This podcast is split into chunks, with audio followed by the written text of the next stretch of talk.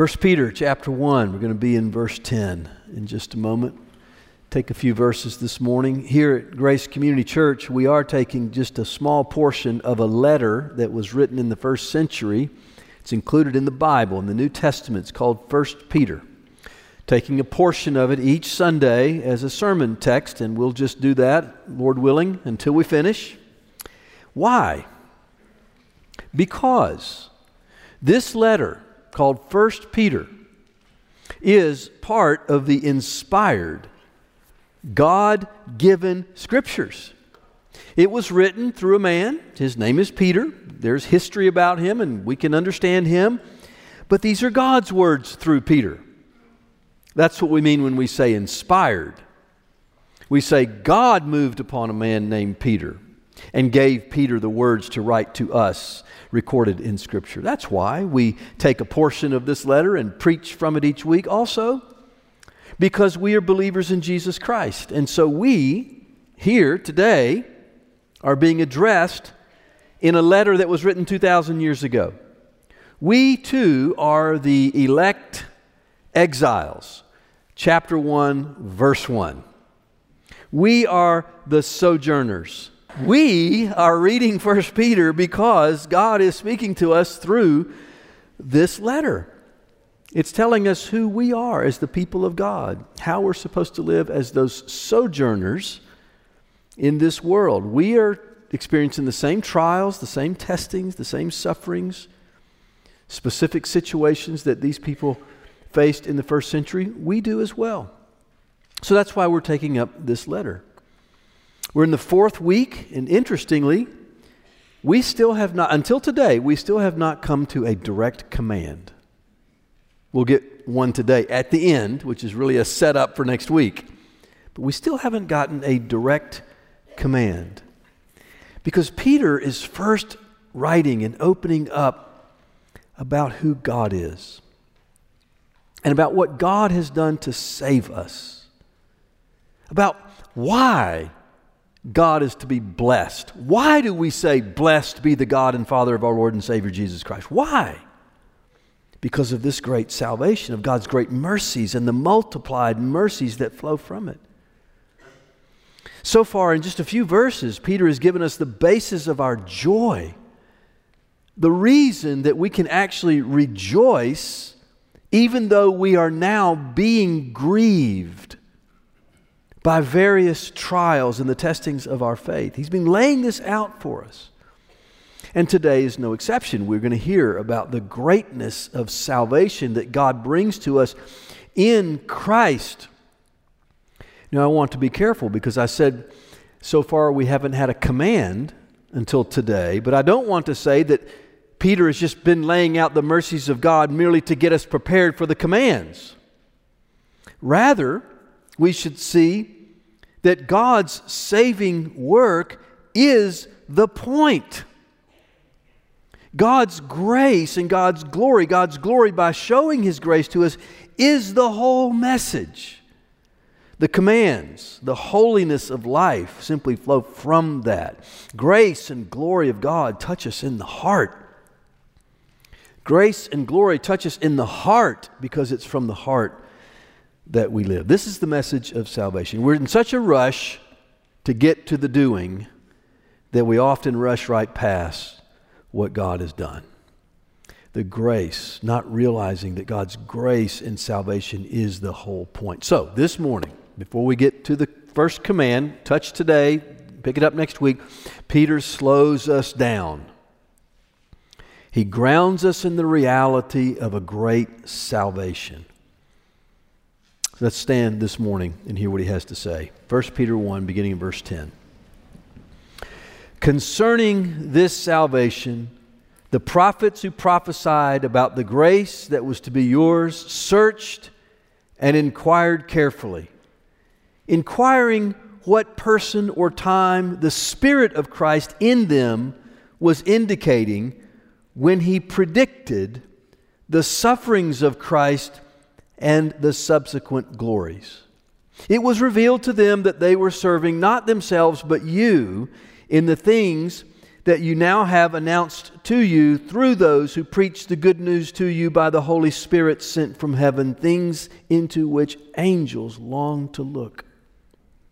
Therefore, preparing your minds for action and being sober minded, set your hope fully on the grace that will be brought to you at the revelation of Jesus Christ. This is God's word. You may be seated.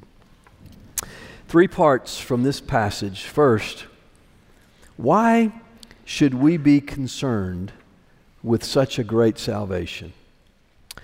Second, what are the great things of this salvation? And third, this great salvation produces for us a whole new life and a whole new way of living. Why should we be concerned about this great salvation. This is how Peter starts, verse 10. He says, Concerning this salvation. Now, do you see what's happening? We left off last week in verses 8 and 9, and Peter said that the outcome of our faith in Jesus Christ, Jesus Christ, whom we have never seen, we don't see now, but we still love him, we still believe in him, and the outcome of this faith is salvation of our souls. And then he could have gone straight to verses 14 and 15 and started telling us what to do. Like, don't live by the passions of your flesh, live in holiness, pursue holiness. And that would have been fine and good. It would have made perfect sense. But as we said, Peter slows down. He mentions salvation in verse 9, and then in verse 10, he wants to talk about it. Concerning this salvation, the things of Christ, he wants us to consider these things. He did this to root salvation in Christ. Christ's sufferings and glories, which we'll see. He wanted to get our eyes on Christ. He wanted to elevate the greatness of salvation that's in Christ. He wanted to do this before, during, and all the way through our obedience to Christ. The Christian faith is about Christ. The Christian faith is about grace. The Christian faith has a message, first and foremost, it's called the gospel.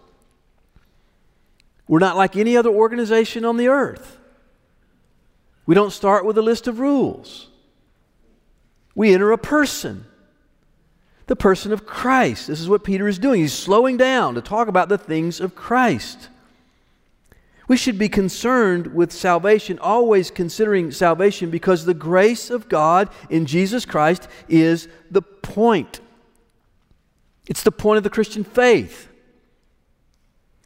Here's the temptation we have in our trials and the testings of our faith that we experience in this life, we're tempted to neglect salvation for some form of self generated, self reliant scheme a coping mechanism. Some people think that's what Christianity is. Some people even call it a manual to a better life. We're tempted to neglect the grace of God, to stop even talking about the sufferings and glories, the grace of Jesus Christ, for the sake of our own way of doing things. And then we call it Christian. In doing so, we just fail. We fail to draw our strength from the grace of Jesus Christ, and we keep trying to draw it from ourselves. And I don't know about you, brothers and sisters, but I am done with that. Empty of self. I have no resources. You don't either. To truly walk in the grace of God and the glory of Christ.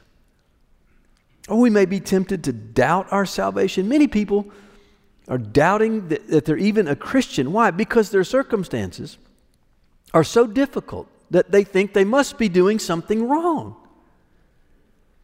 After all, isn't the essence of the Christian faith what I do? And if I do the right thing, it will pay off. If not tomorrow, certainly within a month. And then it doesn't. And so if it doesn't, you must be a failure. And so many people I've talked to, you know, maybe you, just doubt whether or not they're Christians at all because life is so hard failing to see the gospel and the things of salvation in Christ that Christ Himself suffered on our behalf. Suffering for Christ, suffering in this world, doesn't mean you don't have faith. It's an opportunity to walk by faith. Or we may think that salvation has no bearing at all on real life now because we fail to see the glories of Christ. Not only failing to see his sufferings on our behalf, but the glories of Christ that he has overcome this world. And so, if we don't have a fixed gaze, if we don't have a firm grip on salvation, as he puts it here, this concerning this salvation, without a fixed gaze and a firm grip on salvation, on the grace of God in Christ, then we who claim to be saved will carry on in life as if we're really not. With no reference point of God's grace in our trials and the testings of our faith. Peter says no to that. No. Slow down. Concerning this salvation is, is almost his way of saying, consider this salvation. And he's going to do it over and over. We're going to get to the portions, as I said, starting next week, we start getting to the portions of 1 Peter where he tells us things to do, ways to live. And every time he does it, he always draws back to the same thing the grace of God in Christ, the sufferings and glories of Christ on our behalf. All the way through the letter, over and over again, he's going to bring us back to his grace. He's going to say, it's like he's saying to us, never, ever forget. Never, ever go back to that self reliant, works reliant way of living, but always, always rely on Christ, always trusting Christ, always setting your hope fully on the grace of Christ that is to be revealed. This is why we have to consider salvation, because the grace of God in salvation is the point. And it's the source from which we live. All right, Number, second thing salvation concerns great things. He wants us to consider salvation, and now he's telling us what salvation actually considers. What is a part of it? And he says two things the sufferings and the glories of Christ. That is what we are to consider the sufferings and the glories of Jesus Christ. The prophets, he said, foretold this, and the angels long to look into these things. Now, Peter says a lot. If you've noticed when I read, it's like one long run on sentence. All the English teachers in here are wanting to put a period in there somewhere. But he's, he's, he's giving us a layer upon layer with one central truth of salvation. And that is the suffering and the glory of Christ. Verse 10, he says, The prophets prophesied about this. This is Moses. Moses wrote the first five books of the Old Testament, and he would be considered a prophet, even though he's not one of the prophetic books. This would be King David. The Psalms are also included in this because he says things that are prophetic. And it would also be the books of the Bible in the Old Testament that go by specific prophets' names. All of this together, the prophets prophesied. Verse 10, what did they prophesy about? They prophesied about God's grace. It says that. They prophesied of the grace that was to be yours. Verse 13, he returns to this grace. Grace here means that they prophesied about something that God would do himself. This is one of the most missed messages. It's so easy. We just have this natural bent toward looking for the things that we're supposed to do. Yes, there are commands in the Bible, they still hold true today, but what the prophets prophesied mostly, mainly, is the foundation of God's grace. And here it means what God Himself would do on our behalf. We think grace just means cutting people slack. Our understanding of grace is God says, I have commands for you to do. You don't do them. Okay, I'll overlook it. That is not the grace of God. The grace of God is this I have commands for you to do. You don't do them and I'm not going to overlook it. I'm going to deal with it. I'm going to deal with it in my Son. That is grace.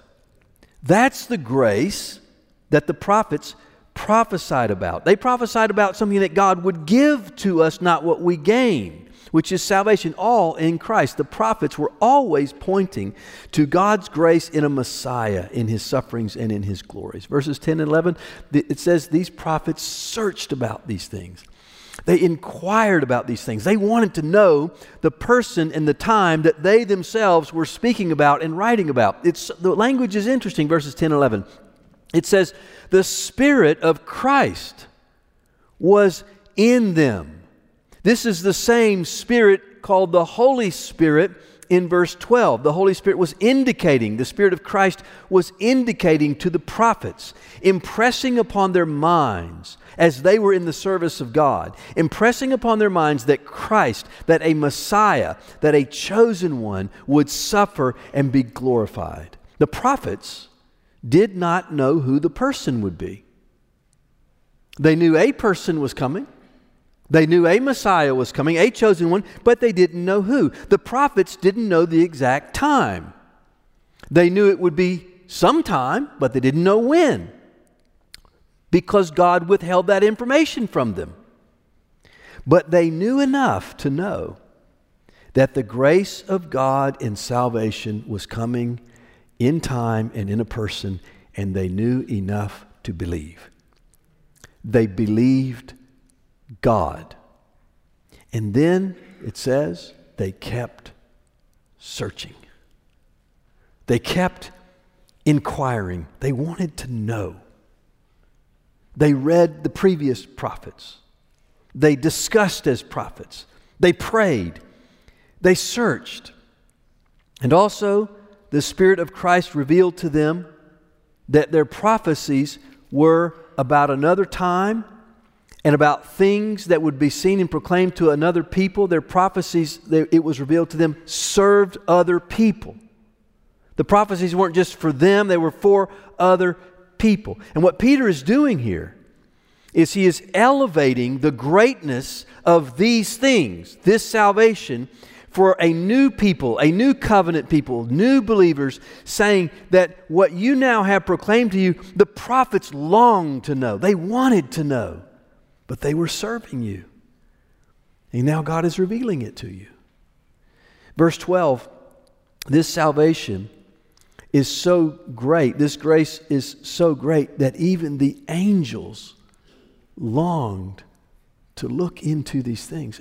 Just think about that. Just try to get your head around this language. The angels wanted to see these things that the prophets were talking about, things that you and I now see.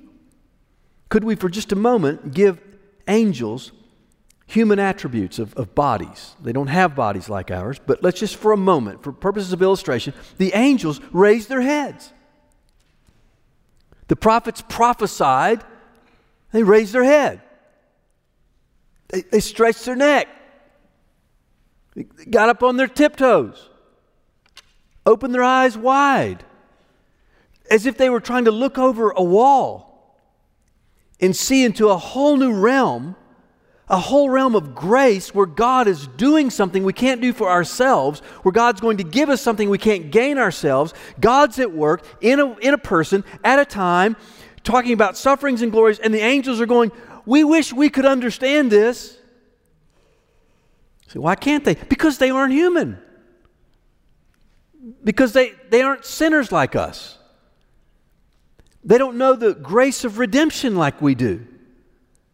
They don't get to sing the songs like we do because they haven't experienced this, but they wanted to. They longed to look into this. Into what? What great things?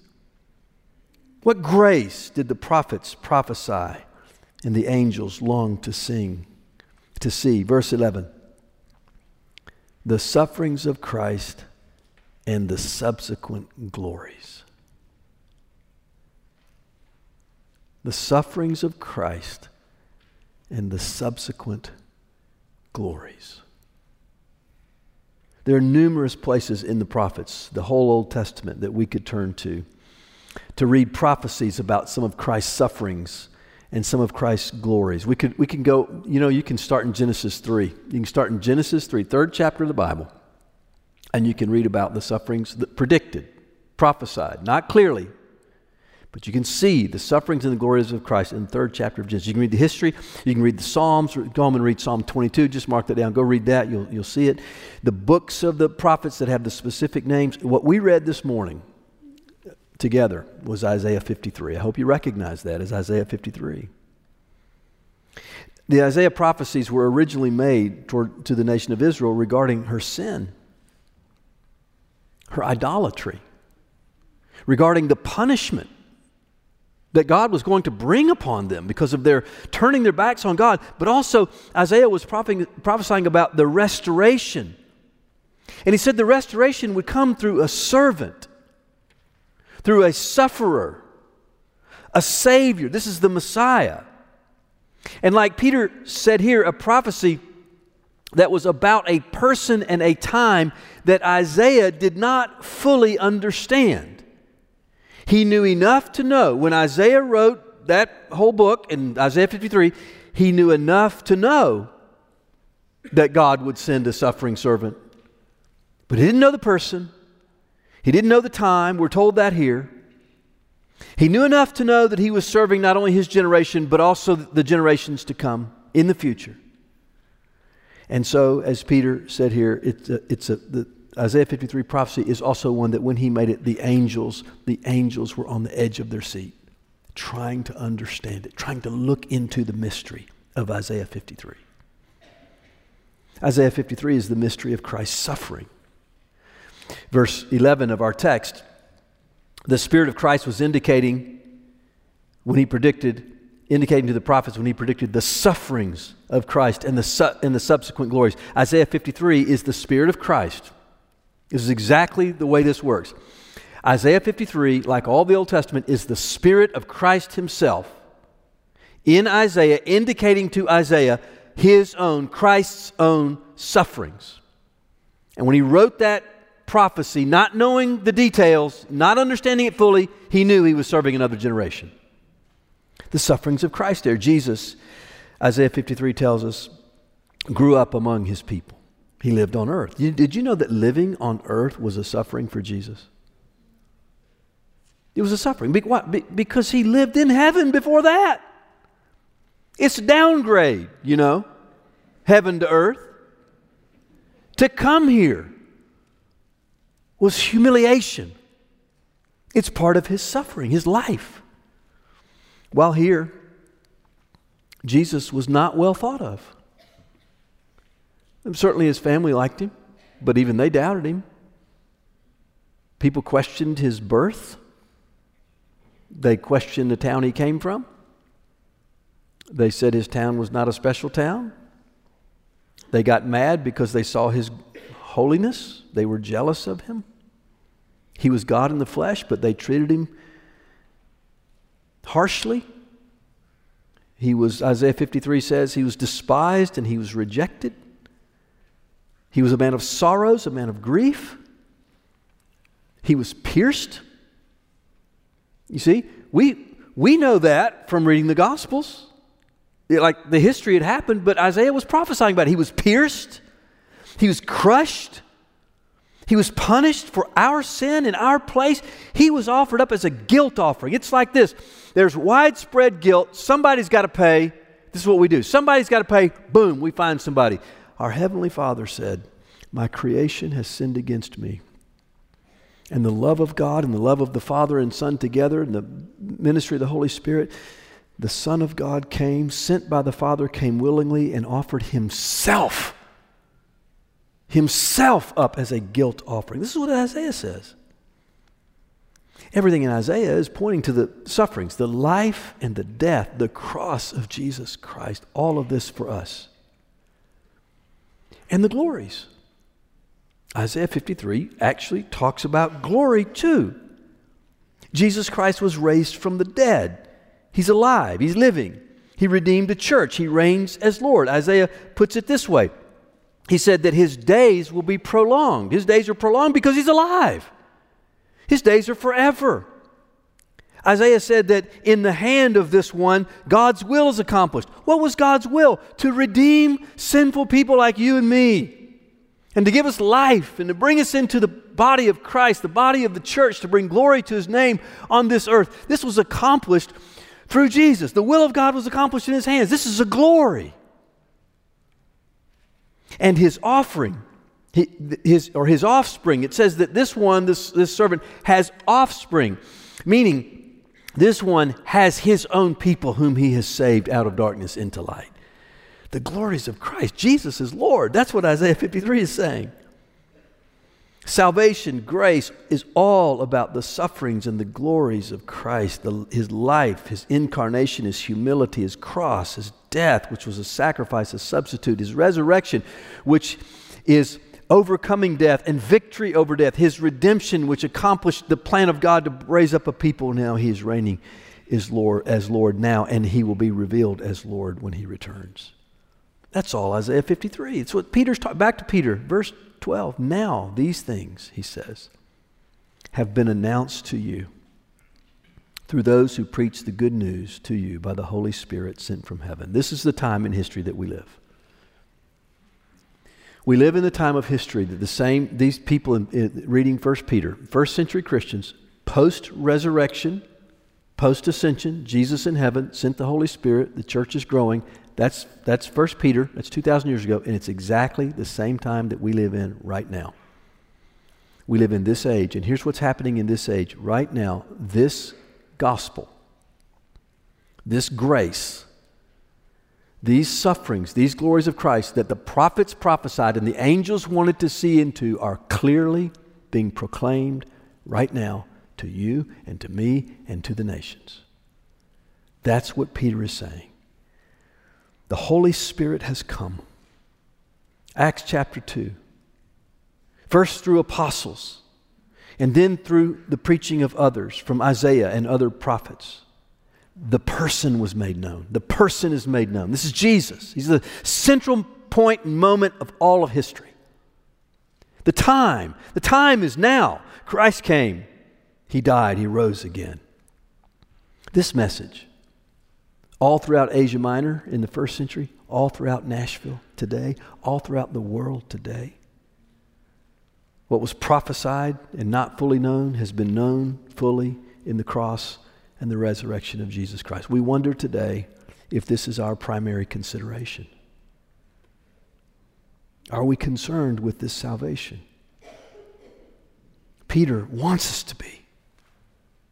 He gives us a section concerning salvation. Do you, do you see this?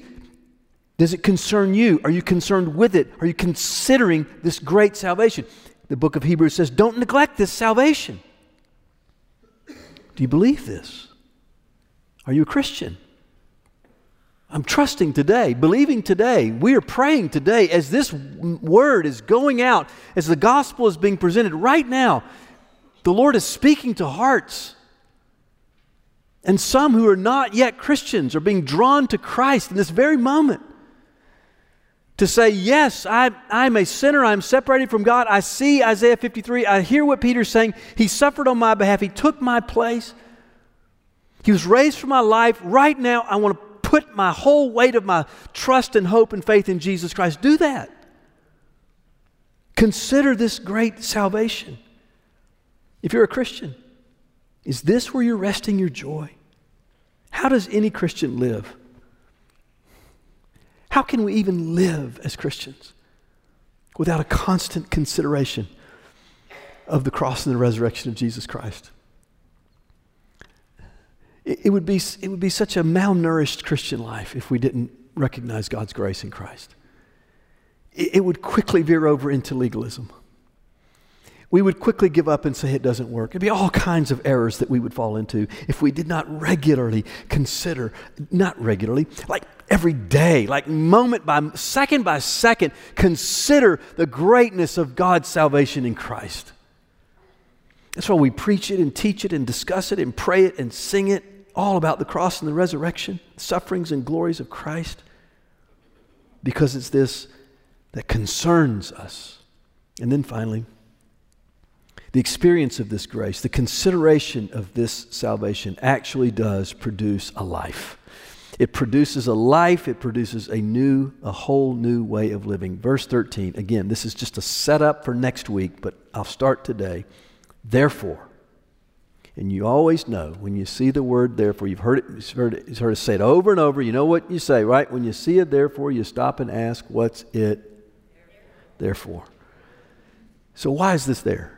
For what purpose is therefore there? Because he is telling us, he is telling us that we must be rooted in the grace of Jesus Christ. We must be rooted in, in the sufferings and glories. We must absolutely, totally trust in that to make us right with God. And that then touches the heart. And it's out of that that we live. He's saying, while now, while we're in these trials, while we're being grieved, while, while our faith is being tested while we're waiting for the return of Christ and the full experience of that salvation. Now, he says, prepare your minds for action. Now, be sober minded. Now, rest the whole weight of your hope on Christ as obedient children. Now, put to death the passions and lusts of the flesh. Now, pursue holiness. Why? Because you are saved. Because you belong to God because Christ suffered for you and he was raised for you. This is his suffering and his glory. This is the good news that is preached to you. Now you are his. Considering salvation, I'll close with this. Why is it important for us? Because it touches our hearts. And we live from new hearts. We live from transformed hearts. Considering salvation, the grace of God, the sufferings and glories of Christ is the beginning, the starting point of every goodness that we might do. And any good, any obedience that comes from us flows out of the power of the Holy Spirit transforming our hearts. Salvation touches the heart, and out of the heart we live. I was with in an elders meeting last Thursday. And at one point we, we went around the room and just said, What what do you hope for Grace Community Church? What do you hope for Grace Community Church? And, and every, everyone in the room said something that they hoped from, about Grace Community Church. And what was so interesting to me about every one of the responses is that not one of them had to do with an organizational matter, which is important. And that's a lot of why we meet. But when we said, What do you hope for Grace? They were all about things of spiritual nature relational nature, heart nature, like love. Someone said, I want let, let us return to our first love.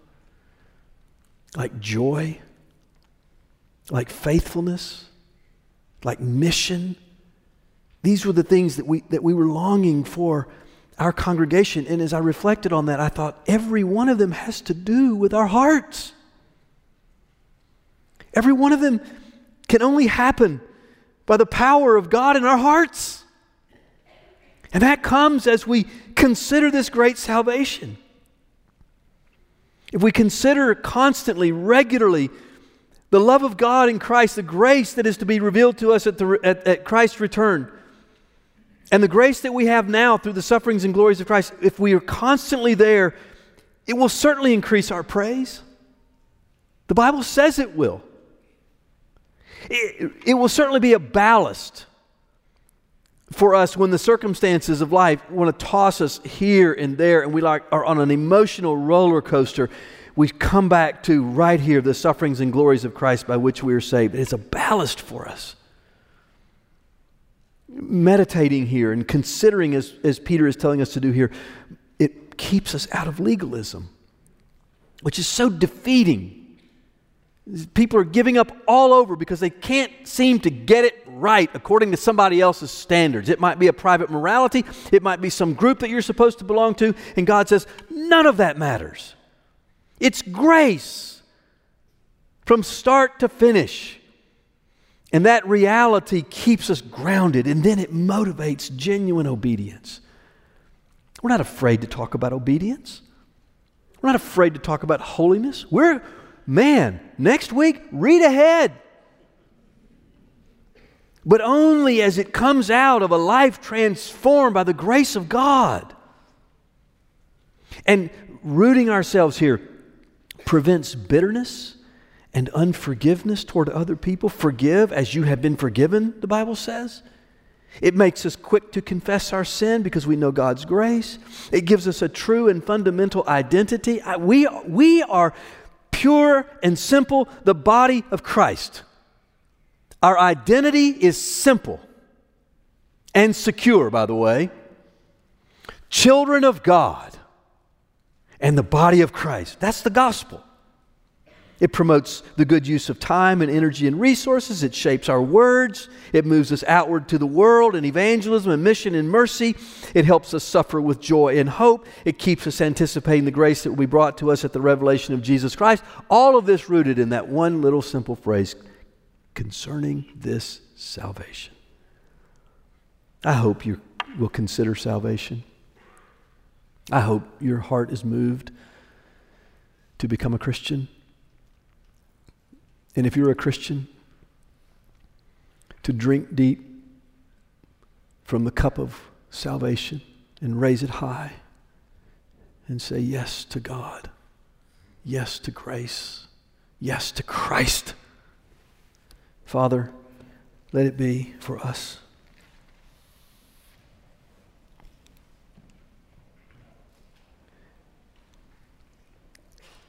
We pray now, Lord, as we come to the Lord's Supper, the table of the Lord. It's, it speaks of grace. It speaks of a suffering servant and a glorified servant who died and rose again. So use it now, these emblems of grace, to remind us and to give us a means to proclaim you until you return again. In Christ's name we pray. Amen.